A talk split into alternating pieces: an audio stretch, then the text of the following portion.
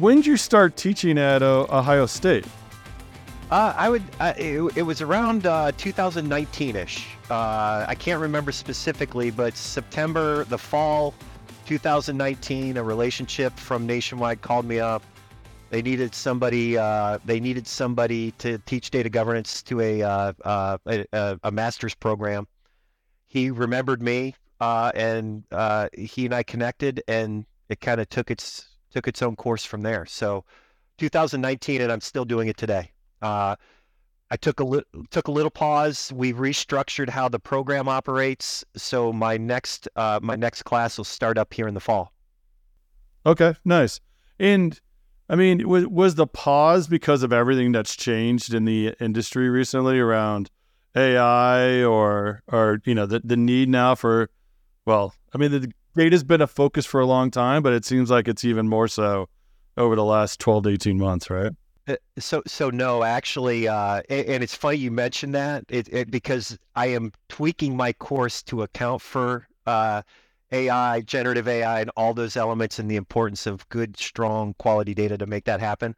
Uh, it purely shifted, and, and, I love this though.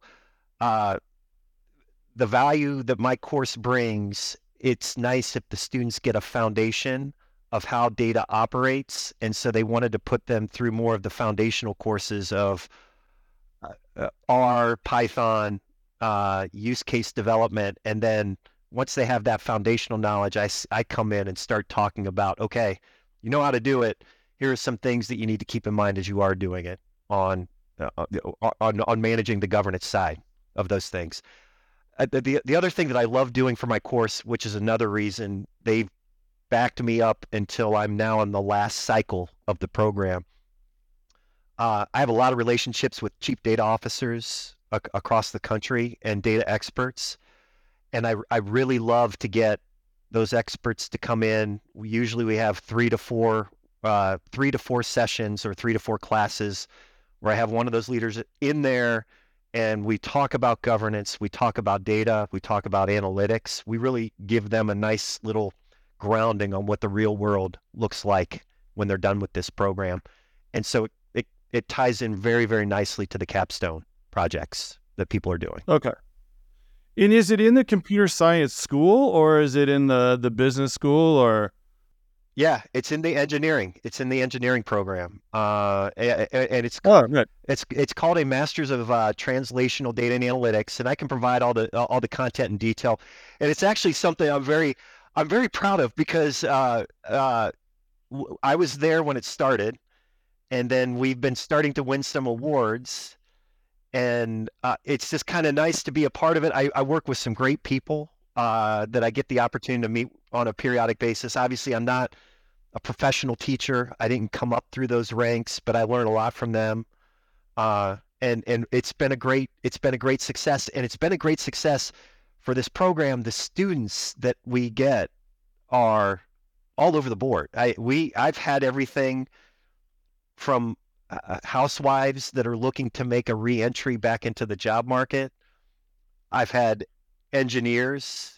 Uh, so figuring out how to tailor the content to meet everybody's needs is it's been one of the most uh, exciting things that I've had the opportunity to do. So yeah, it's a fun it's a great program. I'll send the details and uh, uh, you know hopefully we can include it. My, I know my my my program administrator would love the opportunity to uh, showcase this program to others that are out there. No, I mean that. I mean that's great, right? I mean I, I honed in on that, right? Because it's it's always interesting, you know, to you know have a, a career like yourself, like like you've had, right? Um, and then you get the opportunity after all these years of experience to go back and I mean you're teaching and educating every day, right? But you're with people that you're working with, right? And but you get the opportunity, you know, to to teach and educate people who aren't in your industry and who you don't talk to every single day, right? So it's a whole different level of mentoring and coaching and, you know, teaching that you know just sounds interesting, sounds Sounds awesome, right? Sounds like it'd be pretty ener- energizing, right? It, it, it, I, it's probably I uh, typically our classes last a semester. It's about twelve to thirteen weeks. Uh, and it is probably one of the most exciting 12 to 13 weeks. And if you want to ever see or determine if you know content, you really know content and subject matter, uh, the best thing you can do is then try to teach it to people that really have no experience with it. And I've been having a blast. I, I I've had uh, I've had people come up to me in companies uh, that that they ended up landing jobs after the course. So it wasn't data governance specific, but after they finished the program, they've landed company uh, landed jobs at companies locally, and they'll come up and say, "Hey, I took your data governance class. One of the best experiences I've ever had."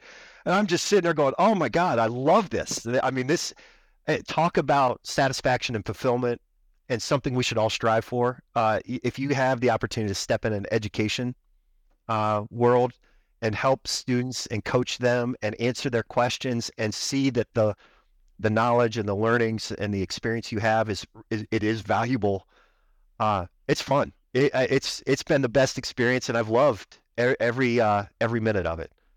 That's awesome. The, no, that's great. The one thing I would say that I, I still am not good at when it comes to teaching, especially at university, the technologies there. I mean, they're they're specific to the teaching community. So I constantly am asking these stupid questions. Uh, how do I do this? How do I make this available? How do I do? Not content, but it's like I don't know all of this admin, and I've I've got multiple email addresses. So staying on top of, uh, they finally have started realizing just send it to his personal and his work.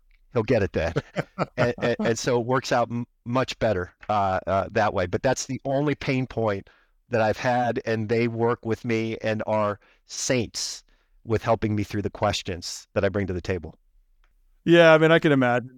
You know, one of the things that's always was interesting for a consultant, right? And I, I at times had like one client, so you always kind of just ninety percent of your environment technology was with the client, but then I started bouncing around to different clients, and so you get to the point where it's like, I mean, it like it takes hours just to get on the Wi-Fi, right? And and everything, right? And even at home, right? I experience these challenges where my kids are like, "Hey, I'm having a problem with this and that." I'm like they're like, "Aren't you the technology guy? Like, can you figure this out?" And I'm like, "Guys, like, uh, no, I'm not that technology. I'm not that guy. I'm not that technology guy." Yeah, I'm not yeah. help desk. oh, uh, too, it sounds like you and I live similar lives because I get the same question, and I'm like, "Huh, yeah, that's not me." But you work in technology. Yeah. Eh, not not this type. Yeah, it was even worse when COVID happened, right? Like, why is the internet so slow, out? I, I, I don't know, right? Like, because everybody's at home watching Netflix and no one's, you know, no one's working right now. So. Oh yeah, yeah, yeah. Uh, I, I could not agree with you more, and, and I still get those questions, and I'll still get my kids calling me on, "Hey, I'm I'm having this problem." Uh, yeah, I'm not your guy. Yeah, no, I'm not the right guy. Yeah, Go Google. Uh, that's what Google's for. That's what ChatGPT is for now, right? Uh, uh, well, once again, another exciting space. ChatGPT. Talk about talk about uh, unknown transformation. I mean, yes, it's great. Still a lot of unknowns on how we operationalize that. Uh, yeah, forward. and and I don't. I mean, it sounds like right. I mean, you, in your career, you are probably. It sounds like you were in the you know the data, and you've been in there for at least the last 15 plus years, right? Um, and I remember kind of the the hype of AI in like 2016, 2017 timeframe. I actually helped uh, deliver and implement at a large telecom virtual agents across, you know, the the chat platform, right, where we were able to virtualize around 80% of the use cases that were out there. Um, it's still out there today, and I just remember the hype that, and I even jumped on the hype wagon then, right? I was like, oh yeah, blockchain, it's all going to change the world, right? And and then all of a sudden, like in 2019, it just seemed to kind of pause, right? Or, you know, it, it stalled. And I even remember insurance cases, right, where you know you could file a claim, or you could, you know, it could read the email that you submitted and automatically respond back and look at all the different data, uh, you know, and analyze the the question and everything as well, right? And um, I mean, are you seeing something similar? I mean, do you first of all do you remember that time, right, oh, yeah. when it was such a big uh, hype, right? Uh, well, and I I'll spe- I'll speak specifically to blockchain because in blockchain, uh, the hype that we went through, or the insurance industry, at least from where I was, I was sitting at Nationwide, a lot of interest in seeing how block blockchain could change, you know, change the way we do or handle insurance. And, and they were finding some isolated use cases, but they weren't. It wasn't like game changer. You know, it wasn't something that you sat there and go, "Wow, you leveraged blockchain and it did X." Now there may be those situations out there that I'm not familiar with, but they were taking steps like setting up governing bodies, setting up uh, you know communities across the industry, and it, it just seemed like everybody was trying to uh, you know figure out what how do we incorporate this in our day to day, and it just never kind of came. It never really felt like it came to a that aha moment where here's the magic. We have figured it out, and here's the value that's there. It's still around isolated use cases, but yeah, it was a lot of hype, and it's kind of kind of you know, dim- diminished over the course of time. And, and, and Gen AI seem, seems to be the same type of a lot of hype, a lot of possible opportunities, but it, you know, getting it to the real world and getting it to an operational state, uh, it seems like it's you know people are starting to realize it's not as easy as as you would think. It's it's not a a, a silver bullet, a magic button. There's work that needs to be done, and it, it feels like we're just starting to realize the amount of work that's going to take to make something like this uh, production ready, for lack of a better word. Now, where I do see some opportunity, and, and I, I, this is Mark's personal opinion, uh, new associates. I think new associates that don't have experience, as opposed to trying re- to rely on a mentor to help coach them and help guide them, especially I'll use developer as as a uh, as as one example hey, I need to know how do I build this type of code to do this type of join or this type of it'll give uh, it, does an excellent job helping somebody new in that space uh, you know get a starting point for the code creation. Um, great opportunity.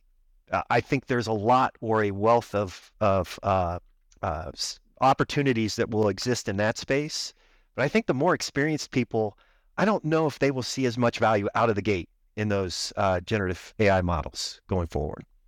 Yeah, and and I haven't played around too much with Copilot, but I do you know talk to some friends that are you know developers, and you know they to your point, right? I mean, they love Copilot, like to the point where it creeps them out a little bit, right? It's like they start typing, and all of a sudden it's like writing all the code for them. And, and again, I, I don't want to speak too far ahead because I haven't actually experienced it, but they feel like it's like in their head a little bit too much, almost like when you know, you're talking to a buddy at lunch about like a topic and then you go to your phone and an hour later that topic pops up on your news feed, right? It's like it creeps them out a little bit, right? And um, and that's pretty cool, right? And I was using ChatGPT last night to help me with a problem I was having with one of my Linux servers, and it gives me the whole command and everything. I think the experience is amazing. It's so much better than it used to be.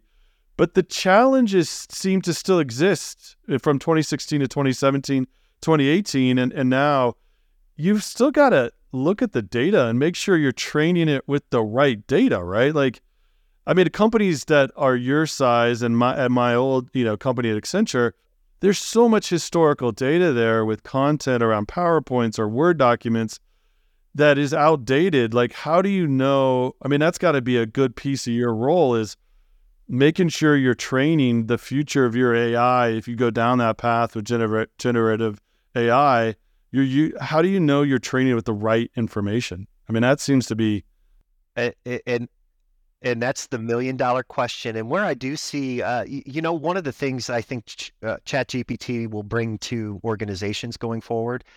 Uh, a lot of folks look at things like this is a new capability, uh, you know, generative AI. It's a new thing if if you want to get to a point where there's uh, meaningful output, you're going to have to look at your end-to-end process. How do you? What data do you did you capture? How are you capturing it? How is it accurate?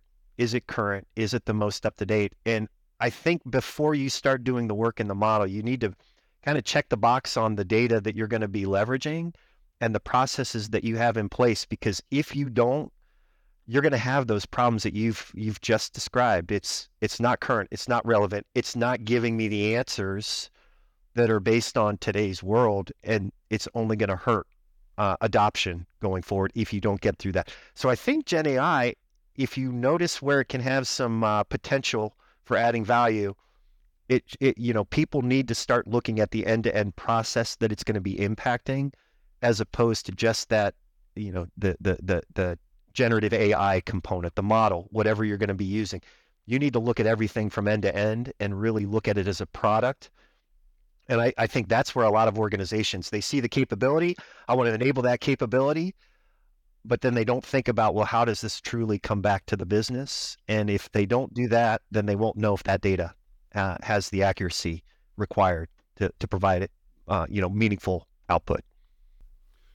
Yeah, I mean that totally makes sense too, right? I mean, in you know, one of the things when we were you know developing use cases for virtual agents, you know, what's the benefit of virtualizing a process that's pretty poor today with just a, you know, what what's what's the purpose, right? So, I mean, when we took advantage, we actually took advantage of, look, if we're actually going to do this as a virtual agent, let's see if we can streamline the process, right? And you know, there was uh, there was an example use case. One of the use cases we had was phone swap, just swapping out an old phone for a new phone. And sometimes that would take, you know, let's just say it takes 30 minutes. I don't remember the exact time frame. I do know how long it actually took with the virtual agent. It only took two and a half minutes with the virtual agent. And part of that was because the response time, but also we streamlined the process, right? And we made the process better and faster. And so, um, you know, we took a lot of the, you know, headaches out. And so it was a much better experience for someone, right? Than waiting 30 minutes with the, someone who's live but but a lot of that is non-technology specific exactly. action. It, it, uh, and i think that's where the, the, the hook yes we are at a transitional time. Yes this is a neat capability but we're still going to all have to go back take a look at how we deliver and really find those efficiencies in our process in order to maximize the, that, that value of uh, uh, of generative ai going forward. And you know it, it kind of is a reminder we should always be doing that you know it's it's one of those things we should constantly be criticizing and evaluating our processes constantly looking how can i automate? How can i make it better? How can i eliminate steps? How can i streamline efficiencies? And i think ChatGPT is going to be one of those things that forces us to just here's a here's a here's a, a really cool technology that can that can be very useful uh, but to do or be successful let's take a look at how we deliver. And if, eh, you know, here are those opportunities that we want to um, act on, that we want to change. And I think that that's going to be the nice thing. It's going to really change how we do work going forward. And yes, we will have some nice, cool capabilities to help us with with uh, the output from that work.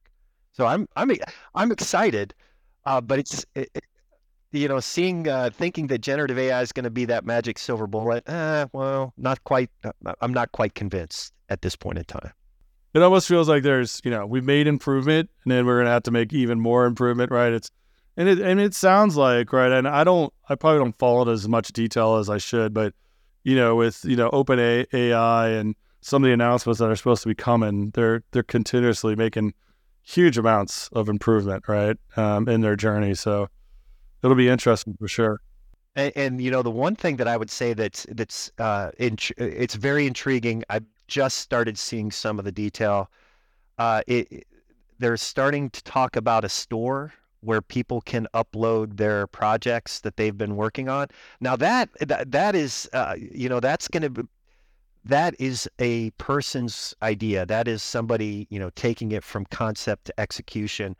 I think that's going to be very interesting to see what what are folks doing with some of these capabilities that might be leveraged. I think there could be. I'm intrigued by that store concept that they're going to be. I mean, it's almost similar to the uh, Apple App Store, and look and look and look what happened there. I mean, it's it, uh, it's kind of it's got a it's got a life of its own, and it's been uh, you know beneficial. I know I just downloaded a couple apps over the holidays. Uh, I, it, I think that storefront will be the uh, the next iteration on where we can potentially realize value in this space going forward. Yeah. So, you know, staying on a similar topic, right? When you're talking about training these types of models going forward, or even doing like advanced analytics, right? Um, or other things like that, and you know, applying machine learning to analytics you know, it seems like, you know, over the years, data lakes became really popular, right? And you still hear about them today. And I got to be honest, it always made me nervous, right? A data lake, because you got all these data sources, you know, you know, everything's going into one location, right? And, you know, how do you know if you've got customer information all over an enterprise, right? How do you know that's the single source of truth, right? How do what, what is a single source of truth? And it almost feels like people have taken a step back from data lakes. Uh, but I might be reading this incorrectly. I might be I might have missed something where people the data stays where it is, um, but when you need it, you pull it in. It's almost like a virtualized data source, and you provide your analytics and you look at it, or maybe you ingest it in a data lake, but you're not constantly feeding these huge data lakes. Do I have that right, or am I am I wrong on that? You know, I would say uh, obviously data lakes have a lot of data in there. People have been building, they've been ingesting, they've been storing data in lakes for quite some time. So I think there's a valuable asset there. Now, I will say that valuable asset has it been uh, uh, has it been the best managed? Is it to a point where it, it's hard to get if you're not careful and you just create a data lake without the right rigor around cataloging, around indexing, around uh, documenting what you have in that lake, uh, and and and have the foresight to say, I need folks to be able to get this data out of here. Uh, it's very tough, and, and you you know you have that asset, you have that thing that you've built, but it's basically a not a very user friendly or a not a value oriented asset. Uh, I think there's a lot of value because there's been work in creating a data lake. There's a lot of opportunity to clean it up, catalog, and and try to take advantage of what you've already started. I do think though data virtualization and some of the other capabilities, uh, allowing folks to have the right tools to uh, explore data on their own, self-service data prep tools, uh, data wrangling, uh, data discovery tools. I think that you, you we're going to see. Hey, let's leave it at the source for some of the data that's that's uh, not been ingested in some of the lakes. Let's leverage the lakes. Let's see if we can have some self-service data prep solutions that allow for us to start joining some of those details. And when we get to an operationaliz- operationalization state where we're taking, you know, we have a finished product, we know what we want to do I then I think you are going to see some of that virtualization. And I know we're exploring some of those capabilities uh, at Farmers, and we did it nationwide as well. And I do think there that is going to be a shift. I, do I think there's going to be large scale data lakes? Uh, I, for some companies, it probably makes sense. For others that are maybe starting on the journey, it might not necessarily be the right direction uh, for them into the future. So if I understand correctly, I mean you spent a good amount of time just cataloging the data, right? And correct collecting yeah. the metadata so that you know the business, right? I mean, on the business side, you're going to have someone who's going to come in and they're going to have some sort of AI or advanced analytics background, right? And they're not going to want to depend on you guys necessarily from the technology standpoint to to know put in a ticket that says I need access to this data, right? You want or where is this data, right? You want to be able to catalog it proactively and allow them to go explore that data on their own and then bring in and then maybe a ticket, you know, they, oh, I'm missing something because you haven't gotten to it yet. But, you know, you're constantly cataloging the data with metadata and, and, tracking it and everything, right? That- yeah, yeah. Con- and, and the way I like to think of it is, uh, you know, me and my team, my team and I, we're librarians. Uh, we are constantly making sure we have the inventory of books in a catalog, the Dewey Decimal. For those that have, uh, you know, that maybe aren't as uh, advanced in age as myself, you know, the Dewey Decimal System was the first data catalog that ever existed out there. It it, it gave you the you know the reference on where you could find it. It gave you the summary. It gave you the author. It gave you that basic information on an asset, a book in that case, that allowed you to see is this something that I want to explore. It gave a nice little summary in most instances. that th- that's the life of a data governance leader. It's you're the librarian for your company's data products, data assets. How do you capture all of that detail and information and make it uh, make it available to those data scientists, to even some of the business users users that are out there? You know, if citizen data science citizen data science continues to expand, I need to not just focus on the data science community, but I need to make sure everybody can understand what, what they're looking for. And we we are focused in on that. And it gets tough because within a company, uh, just like in a library, uh, you're constantly adding. You're constantly we're constantly going through change. You're constantly bringing something new in. Uh, you're creating new assets, staying on top of that, and and making sure that you're you're you're capturing that information, getting it into your technology, and then making it available. It's a it's it's a steady it's a steady state of work every single day, especially from from a privacy perspective. I know you mentioned uh, you know sensitive information, personal information. You know, in today's environment, you don't want too much sprawl of sensitive and personal information. Uh, us us staying on top of that cataloging will help us make sure that we you know, we can be a signal on if there's a problem or if there's a concern or if there's something going on. Uh, you know, as we mature our cataloging capabilities, we'll be able to, you know, hopefully highlight those uh, potential areas of of interest for our privacy teams, our business teams, and our IT teams going forward. So I know I know I was I was exposed to what is a GDPR right in Europe, um, probably four or five years ago. I've made maybe maybe a little bit more, right? Um, and that's obviously, I think the parent company of, of Farmers Right is Zurich, right? So I know they, they deal with that on a regular basis. Has GDPR made it, those types of regulations made it over to the US, right? Probably maybe not as strict, but I mean, to your point, sensitive information, you can't have it, you can't have my social security number all over the place because, you know, that, that's going to be a nightmare, right, to manage. Right? Yeah, ab- absolutely. And uh, a couple things. GDPR, as it stands uh, at, in Europe, has not made its way verbatim over to okay uh, over to the U.S. However, uh, and, and, this is one of the pain points. You know, the states do set, and California has set and defined a regulation uh, where Farmers is based, and uh, they there are some very rigorous standards around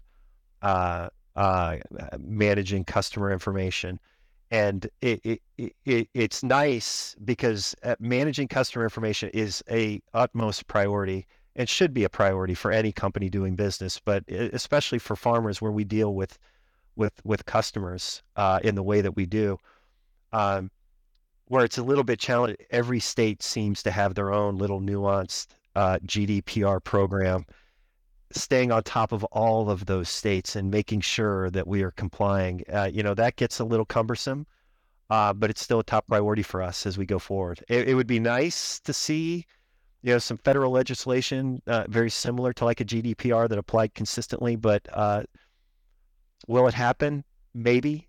Uh, I know there's been discussion.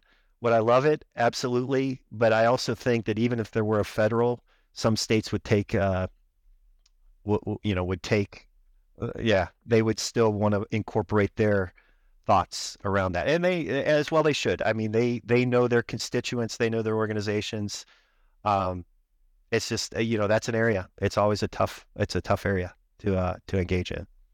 Yeah risk of getting too political right and turn this into a political podcast but it's a political environment these days right? So I know you, you, might, yeah, yeah. We could argue, or someone else will argue that the states have their rights and the federal rights and everything else. But I mean, that's got to be so hard for you guys. I I mean, all the regulation, right, is is got to be difficult for you guys to to manage, right? I mean, that's just it. It is. I, I mean, it is, and yes, you know, uh, there's merit on both sides. So I'm not saying one or the other. I know from a business perspective. It just makes it so much easier when you have one that gives a you know a, a nice firm foundation versus ver, uh, you know versus 50 versions of something.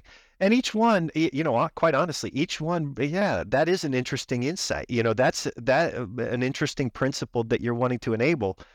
Can't we just make it everybody? Everybody you know it's it, uh, so that's that's the only uh, that's the only you know difficulty but uh, you know, it's part of doing business. It's what we do. We've got a great team out there staying on top of these legislative matters, and uh, uh, uh, we're uh, we're we're doing all the work we need to to make sure we're uh, compliant. And, you know, touching a little bit on the tooling, right? Because that always fascinates me, right? Because you know, with in this age of automation and everything else, right? How much of the tooling really can help you, you know, um, go explore and find data and help you try to proactively catalog, uh, categorize it, catalog it, right? And maybe even help you with some of these policy controls and regulations, right? I mean, are there things out there today that you know are pretty advanced, or is it you know that's a that's a gap in the market? No, no, that I there are a number of different solutions that are out there today. I mean, I could I, I could name a litany of them: uh, ASG, uh, OvalEdge, uh, who we do a lot of work with, uh, Collibra, Informatica has has a solution. All of these technologies uh, have a lot of the capabilities needed to uh, that are needed to manage a, a, a complex environment. I think the key is you just got to pick one, and you got to pick one that resonates with your business and IT teams from a use perspective, which is what we, you know, we went through. Uh, did a lot of work figuring out, okay, what type of user interface, uh, what type of uh, search capabilities, what type of features really resonate with the folks that would be using it. We selected OvalEdge that that really meets our our, our needs. Um, and uh, from there, it's been a matter of just setting it up and and making sure the technical pieces can connect into our ecosystem. I think that's where the rubber hits the road. That's where the work begins. And I, it, you know, I I think a lot of times folks underestimate the amount of time it takes. You know, companies make it sound like it's easy. Oh, you get this, you'll have this. It's easy. Snap of the fingers, it's going to be done. Uh, it takes work. It takes time.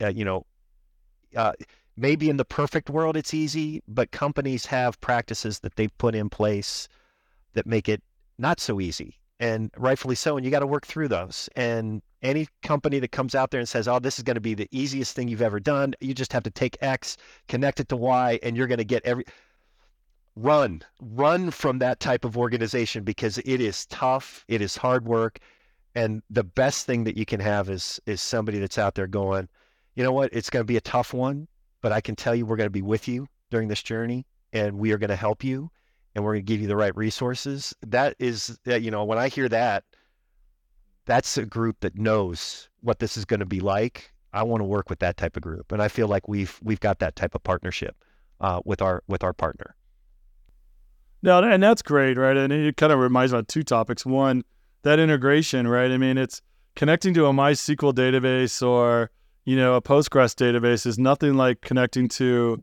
you know, uh, well, I don't know if you have this, right? DB2 on the mainframe. Well, that'd be JDBC, but you've got like VSAM or QSAM or you know file system data on the mainframe or you know an AS400 server data sources, right? I mean, they're not the same, right? And you know, integrating into those is not easy, right? I mean, I mean that's probably what you're talking about. Is it's not straightforward and yeah.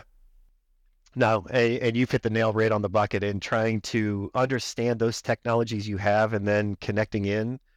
You just got to be you got to be methodical, you got to be patient, and you got to you got to be willing to collaborate with with the various teams that will help you get it done. And uh, thankfully, thankfully we've we've had some uh, uh, we, have got great relationships across the board, and uh, we've been able to work through those difficulties uh, as we as we continue on our journey. Yeah, and the other thing I think about when it comes to tooling, right, is um, you know, when I think about like software engineering, right, where I spend a lot of my time, you hire, you know, you hire, you're interviewing someone who's maybe, you know, in the industry or coming into the industry for the first time right out of school or been there for four or five years and they really love this technology, right? I mean, how how much do you have to manage those expectations? I mean, it's to the point where they're interviewing me on what tools we use because they only want to work with those tools. They don't want to work with some of the legacy tools, right? Or products. They only want to work with the latest and greatest cool stuff, right? Is that something you have to think about in your role, or, or, or You're just lucky. oh, oh gosh, I wish I was lucky, and I wish I could avoid that. Uh, but the, the that space is evolving so quickly, and new things are coming in uh, at a pace that I've never seen in my entire in my entire career. Uh, you know, I would even say that existing partners that add similar capabilities. We talked a little bit earlier about generative AI it's amazing to hear how certain partners are starting to add generative AI capabilities into their software packages and being able to control how those things are are are, are added in uh, is a, a, a monumental task in and of itself. But yeah, it, we constantly are we're constantly challenged with, hey, here's the latest and greatest. What do you think of this? And, and what we typically try to ground to is, uh, where does it fit in the ecosystem? We've got a reference architecture. We've got we've got components. What what capability will this serve in our reference architecture? And do we already have something similar? Uh, we're we're really big on if we have something that's close, can we make sure that it can we do what this new capability, this new technology says within our existing environment? Can we make it work? Uh, obviously any sort of organization is challenged with managing expenses and what you don't want to do is have some of these newer cutting edge things come in. If you have something relatively close gets you 80% there let's let's try this first because that's going to be a more cost effective play for us. And i, I think more companies are going to go that route uh, because of the expense pressures that uh, everybody especially in the financial service in- industry you know expense pressures are uh, they're out there. Uh, inflation is high. Uh, so whatever we can do to, to, to try to leverage what we have today, as long as it's close enough, uh, that's what we strive for uh, going forward. Now, requires a lot of work. What do we have? You got to stay current on what you have within your organization. And does it have the capability? So you have to have at least a high level understanding of, you know, what kind of services does it provide? But I would also say it's kind of fun because you do get to see you see what's you know kind of leading out there as cutting edge. Uh, okay, now let's go do some research on our internal product stack and let's see what we have out there. Uh, so it makes for an exciting it makes for an exciting day as we go forward. Yeah, I mean the business case always is always has to be there, right? You got to, I mean, in your role, you've got to constantly balance that, right? How to keep your people happy, right? Because you know you want to keep them happy, and then but at the same time, you've got to answer to the boss, right? Around you know how much you spent, right, and and justify it. So, and, and that's the key. I mean, it, it if there is something new, and it is obviously you're going to take an interest, you're going to want to see, but you got to go through the due diligence to make sure. Uh, yeah, it's it it's it's a new thing, but we really have this new thing in this existing. Uh, you know, you've got to make sure you're going through that due diligence, uh, because if you don't, man alive, your expense structure can uh, it can get uh, lopsided if uh, if you don't have that right rigor uh, before you bring something in. No, that makes sense.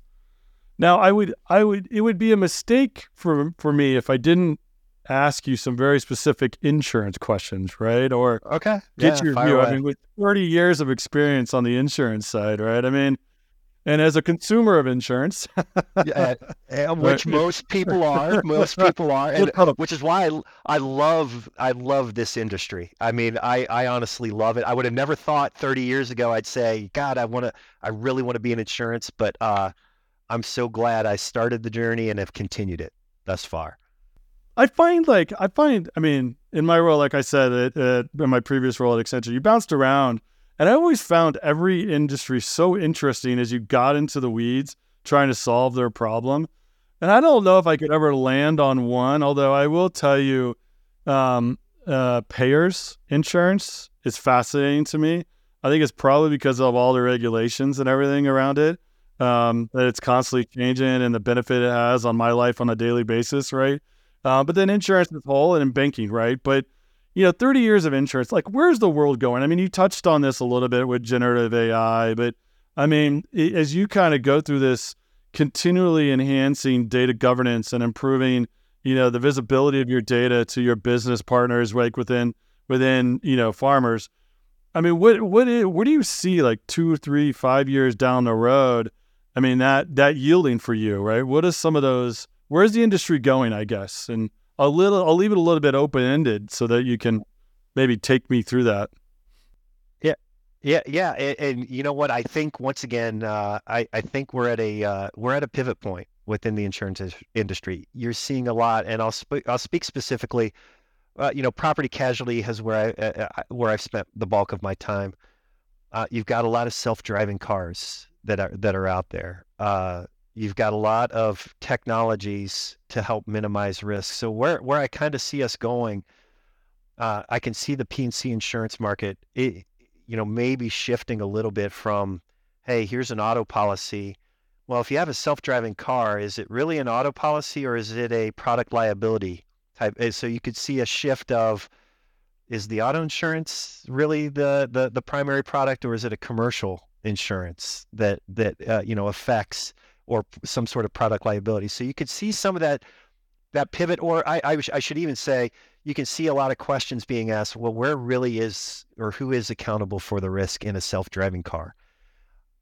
That uh, you know, yes, right now I think it's still in the hands of a personal, uh, you know, a personal individual. But if it's self-driving and there's a problem, does that shift to more of a product liability claim? That so that's that's one thing that will be a, a, a, very interesting question to see flush out and unfold over the next two to you know 10 years as self-driving cars.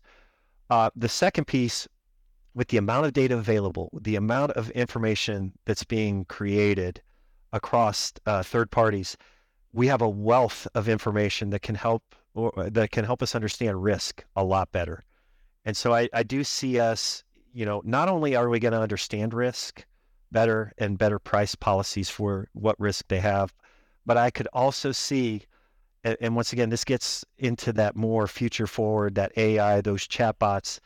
I could also see us taking that risk information and creating something that will allow customers to ask more about where their risks are so that they can take steps or actions proactively. So I, th- I think there's going to be a shift where we're going to, you know, we're going to help customers understand here's some of the risks that you could be faced with. Here's some suggestions for things you may want to do. I think we'll get to a point where there's us being more proactive in helping customers uh, manage risk. And if you think about insurance in general, what's the only type of interaction you have with your insurance company? You get a bill, not exactly the most pleasant of uh, you know experiences. You're paying money, uh, and you're you're you're making changes. So, is there a way for insurance companies that create an experience and provide something back to cons- consumers. Uh, I think that's where we're going to start to see hey, we've got all this data. We're assessing risk. We're identifying why can't we help customers see where they can take steps to minimize their risk going forward. And I think that's that's going to be a fun, exciting time uh, as we move into the future. Yeah, I, I yeah. Go ahead. Yeah, go ahead. I just I was just going to say, I, I, think that's very interesting, right? Because I mean, I just had to, um, um, I just inherited two cars, um, and um, I, as we, we prepared to sell them, whatever, I just took them on and got, you know, had to update my insurance policy, and I hadn't bought or, or you know, taken on a new car, if you will, or insured a new car in probably eight years, right? And I felt like I was learning again from scratch, right? Like you kind of think about, you know, she's asking me all these different questions, and I'm like God, I mean, I almost need to go learn insurance again because, excuse me, I'm not have I don't even understand some of these questions, right? Well, and, and see, once again, you can, you can uh, it, if we can get this right, you know, generative AI can really help if if we are able to create a knowledge base with insurance data. Now, right now, it doesn't work too well. Uh, because a lot of the documentation and detail are very technical. You know, getting back to what we've got to look at how we we capture information. But that would be a great resource for individuals. What kind of products do I need for my, you know, 2020 uh, uh, uh, Chevy Tahoe, as an example? Uh, it, it, think of the power that somebody like not touching insurance, but I have this generative AI model. Now I can ask this model what kinds of products I need to have on my car. Um, I think that's where it will help individuals. I what, what I don't like about the insurance industry as a whole is that we really don't have, uh, you know, a lot of your iPhone. you're interacting with that thing on a daily basis, or Android if you're a you know if you're an uh, a, a, a, uh, an Android user, you're interacting with it. Insurance, you don't really interact much with uh, the product itself unless you have a claim, unless you get a bill, and those aren't exactly the best of time. Now, you want to step in and deliver. Absolutely, you want to handle those claims with excellent service but you don't want people having claim. Well, how can we get more engaged with the consumers so that uh, uh, uh, so that they can make the product feel real to them versus you know just something there. Uh, one one concept that I loved, or I'll, I'll, even I'll even call it out. This was this was at Nationwide. Uh, they were trying to create these community offices where people could just come in and interact with Nationwide, uh, you know, as as a product uh, yes, it did have sales agents in there, but they were company employees, and it was just intended to be a community office where you could go learn about insurance, safe environment, non-pressure, uh, no no real sales activity. It had conference rooms, and and so it was a nice experience that people could have with Nationwide if they chose to do that. And eh, you know, it was probably 15 years ago where they attempted these and they got away from them. They weren't necessarily seeing the value. But then I look at Capital One and, and I think of Capital One, the credit card. Now, granted, you use your, your you use your card on a regular basis, but the Capital One Cafe is exactly what you know it, what what Nationwide was attempting to do and what was it, they figured it out. You get let's put a coffee shop, let's put a snack shop. Anybody's welcome. You get perks if you're a Capital One customer, but let's put that in here and let people, you know, let people come in and experience Capital One. And I just think that is the, I, for me in this financial services space, I think that's one of the neatest experiences that I've seen created for a credit card company. You know, outside of reward points or anything of that nature, you get the opportunity to go into a cap. Hey, I'm a Capital One customer. I can go into Capital One Cafe, and they do a great job marketing it on uh, on on TV. I, I I just think that's something that if we can figure out how to do that in the in the insurance space would be a uh, I think a game changer for any company that's there. Now Capital One, they're they're you know they're already starting down that path. Great concept. I think uh, replicating it will be tough, but it, you know is there a way for something similar to occur with the insurance space? I I would love to see that unfold. And that's like the uh, upselling is probably the wrong word, right? I think there's probably a more elegant word, right? But taking the data, understanding where someone in is their in their journey of life, right? You could probably almost predict, hey, this person is, you know, they just took on a house, right? It looks like they added, you know, a, a spouse or a partner to the policy. You know, should we start looking at, you know, what they're going to do with children and you know other things, umbrella policies and everything else, right? I mean, I mean that's got to be some of that, you know, some of that analytics and where data comes in is that target marketing. Maybe that's the better way to to look at it, right? Or phrase it. I mean, is are those some of the things and use cases you guys look at?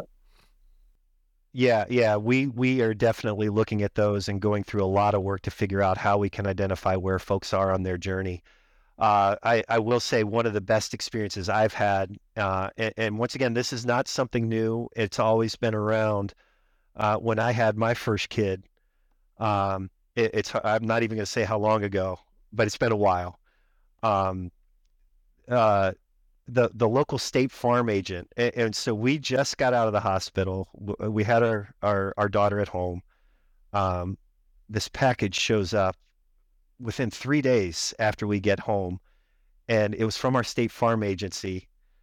Uh, not that I was a customer, but it, they just sent it as a as a marketing opportunity, and it was a how-to book for uh, new new families, and I'm like, hey, how did they how did they know this? B now I was working at Nationwide, and I obviously if I'm if I'm with a company, I'm going to have their product, but I'm like, man alive. Number one, how did they know it? Number two, boy, if I ever am not with Nationwide, this company is going to be a really strong second, uh, uh, and this person is going to be a really uh, strong candidate. I mean, it just hit it out of the park. It, it, it, the only disturbing thing is how did they find out so quick? And, and, granted, you can find it out in the papers and you can find it out, but eh, this was, you know, 18 to 20 years ago. How did they find it out so quick? And then what what was the you know what was his mentality in in, in sending something? I I thought it was just brilliant for that agent on um, being proactive. Yeah, they've got a, they've got like a spy in the maternity ward, like walking around and writing down everybody's name. And I wish I, I, we didn't keep the book, but it wasn't it wasn't a cheap book. I mean, it was uh, probably 500 pages of of uh, it was hardbound. And so it was, it was like, man, uh, they they get the marketing thing and they get the life journey, and I I, I think we we're, we're exploring those types of activities as well. And uh, it's a it, with the, the amount of data available, I think you can get to those insights quicker. Uh, but once again, you want to be very, very mindful of privacy when you're when you're doing those things. Yeah, I mean it's um, I mean I know that uh, like my parents, right? They're in their seventies. When they get something that's very specific to them, it almost freaks them out a little bit, right? Like, how do they have all this information? What did I sign up for? And you know, they debated for like a week, right? How do I how do I get off this mailing list, right, or or whatever, right? It's so I don't know. Maybe my parents are a little bit more paranoid than others, but yeah, I just, you know, it makes it, I think it does if you, you know, if you go too far, it makes people think, God, man, how these companies have so much on me, right? Yeah, yeah, yeah. But but for us, you know, this is a gen- we are in a generation where we see the potential. I, I my mom, my mom and parents would be the same way. Uh, they would think, well, how on earth did this happen? Uh, for us, I think we know the possibility, the potential, and, and imagine what our kids are gonna uh, you know, be be tolerant. Uh, the the future for them. Uh, that's the big question. What does it hold? What, what things hold in store for them, and what are they going to see in their lifetime that are going to creep us out? You know, we're going to sit there and go, "Whoa, wait a minute." How do you know this? And then our kids are going to be like, "Oh, they know this because X, Y, and Z," and uh, uh, it's just going to be a fascinating uh, journey for all of us to be on. No, 100%. And my 14 year old, she's just got her cell phone last year. I mean, she is she's signing up for everything, right? Like, I mean, see, I mean, she's got to have probably a hundred emails every every morning on what she should be buying, right? Oh, it's overwhelming. How do they do it? I, I I'm like I'm hitting unsubscribe to everything, so I don't get uh, the overwhelmed with the uh, with, with the messages. Yeah, no, that's 100 percent right. All right, so what what am I missing, right? I mean, is there something else that I probably should have asked you, right? That is, you know, something you deal with on a daily basis, or you know, something that's always a challenge for you, or something you're also excited about that I just I didn't touch on that maybe you want to bring up and talk about. You know what? Uh, the last item that I uh, uh, that, that I've I'm, I'm not saying I've dealt with it significantly from a farmer's perspective, but it is something that I constantly get questions on and kind of, you know, it's very similar to the political uh, discussion that we started off with, but different. You know, what's the impact AI will have on uh, employees? You're gonna you're gonna you're gonna eliminate employees um, through and and I sit there and I'm like, you know, you, you can say that that could potentially happen. Yes, absolutely, there could be that potential. However, if you start to look at uh, if you start to look at the capability itself. And, and, I've read this example, and it's funny. I read it in a book uh, called Radically Human. Uh, I have it over here. Uh, it and you mentioned Accenture early on. Uh, Accenture was one of the companies that kind of sponsored this book, and uh, they they gave a really good grounding statement that I, I sit there and anytime says, oh, it's the AI is going to you know take away jobs. I'm like, okay, put this in perspective we don't have driverless cars yet, and we are generating over 5.4 trillion miles of data related to drive a vehicle. We can teach a 16 year old kid how to drive and be successful at driving in about 40 hours. So if you think we are to a point where AI is going to take over jobs, just realize you could teach a kid something in 16 hours and we still haven't figured it out yet with all the data that we have for driverless cars. So if it does happen, it is not going to be for many years. And it's not going to be something where the it, it's not going to be something that automatically, you know, triggers some sort of mass layoff. But it is going to be a treasure trove of opportunity to learn more about how we can uh, help contribute to that going forward.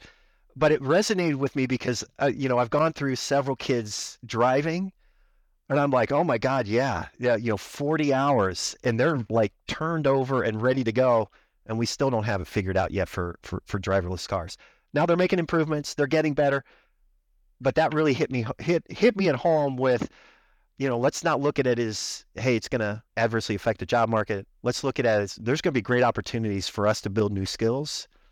And uh, we're still not there where it's going to take over the world. Yeah, that uh, that book, Radically Human, that's uh, Paul Daugherty, right? Was the uh, yeah. So Paul, I used to work. I worked for Paul for about uh, five years at Accenture. Yeah. So uh, and he was my sponsor for that AI telecom use case right? So he was the executive that um, helped me kind of you know implement that that project right at, at that telecom client. Um, now, one thing I will say though around that, and, and I agree to your point, right? I mean, that's where AI, you know, has not been able to take um, learnings from different parts of a of a topic or separate topics and apply them to a new topic, right? And so if you think about, you know, all the driving you do with your kids to take them to soccer practices and everything else before they're 16, they're constantly learning along the way too, though, right? Even my nine year old, right? Someone had convinced my nine year old, you know, if there's a white trim around the stop sign, it's a yield sign. You know that old saying, right? So we, my nine year old talked about, we talked about that. So now he gets it. that's not a real thing, right? And then how do you, you know, can you turn the right on the red? So they learn. It's not just at 16, right? It's that progressive learning along the way but to your point, right, you can put a kid in a car, they go to safe driving school for 40 hours, and they're manipulating the wheel and everything else. And it's what they learned along the way that AI can't do, right? Because it's so new, right? It's it's still a baby, right? It's still a baby in comparison, right? You you are spot on. You are absolutely spot on. And there is that learn informal learning that AI will not necessarily it's going to be the person that can figure out how do you incorporate the informal into the into the rigor, that's that's going to be when the magic starts to happen. Yeah, and I'll I'll tell you just one one short story around the driverless cars. Um, I I was in Scottsdale uh, for you know Christmas break or whatever, and my daughter wanted to go down to Tempe and walk around the ASU campus, and you know all of a sudden we're crossing the street and one of the Waymo cars pulls up at the stoplight, and I'm like, wait a second, I've always wanted to ride in one of those cars. So I went to the downloaded the Waymo app and and just filled it out with my Google account and I was able to get a Waymo car like an Uber car within 5 minutes of me starting the app and everything. And it took me on like a well, I screwed up on my location. It actually almost took me to a police station. And but I got to change the destination halfway through. It did a U-turn in the street and took me where I wanted to go. So it took me on like a 15 minute journey. And, you know, my wife and I and my daughter in the car, and it was pretty seamless. It was pretty impressive, right? I gotta say. But to your point, millions and millions and millions of miles and time and hours, and it has yet to even drive on the highway, right? I agree. Well, and it's funny you met, you and I seem to have similar uh, similar interests uh, uh, because we're heading to Scottsdale this weekend. I will have to give it a go uh, and, and see eh, see what the experience is. Yeah, if you've never done it, I mean, it was it was it was interesting. Look, look left, and there's no one sitting next to you, right? I I've got to try it now. You you've uh, you sparked my interest, so I appreciate that. Yeah, that's really cool. That's really cool. Yeah, and that's always been, and now even to your point, right? In 2016, 2015, I keep bringing up this timeline. I mean, I remember Paul Daugherty and a bunch of other executives at Accenture going to Google's campus and going on like a driverless car just around campus and how they're going to say it's just going to upend the insurance industry. But here we are 10 years later, and it still hasn't, right? And I think Paul's, you know, and I agree with Paul, and I think you would agree too AI, I mean, you need to be a consumer of AI if you don't want it to replace your job. Find a way to apply AI to your job and your life on a daily basis to make you more efficient and productive and participate with that change, right? And, and, and you know, I, what I think, and we never really went down this path through our discussion, but it, I think it emphasizes the importance of constant development, personal development. You have to stay on top of these trends and you have to incorporate them into your your day-to-day activity. Uh, I think the knowledge and education aspect of someone's career is going to be much more important uh, going forward because of the pace of change, because of all these technologies. And I, I know I set for myself, I, I have a personal goal two hours a week. I want to do something to learn some new skill. And I hit my team up hard with you need to constantly be developing, you need to constantly be looking for ways to be better. If you don't, I think your skills do become outdated and they do it can happen quick and and uh, if you, you, if you don't take care and you don't figure out how to take advantage uh, you could be um, uh, left behind in this new world. Yeah i 100% agree. Like I, I couldn't say that better right? I mean i think it's constantly the constant learning. I mean any senior any senior person that you've ever heard of well it's, whether it's warren buffett or you know the ceo of arvind krishna of ibm right or CEO of Accenture, uh, Julie Sweet. I mean, they all talk about that constantly evolving, learning, and and taking on new skills, right? Which is fun. It is fun if you have the right mindset. It's a fun, eh, but you got to be. You got the day of sitting in a job and doing the same thing for twenty years. That's gone, gone, poof. Uh, uh, but yeah, yeah. So well.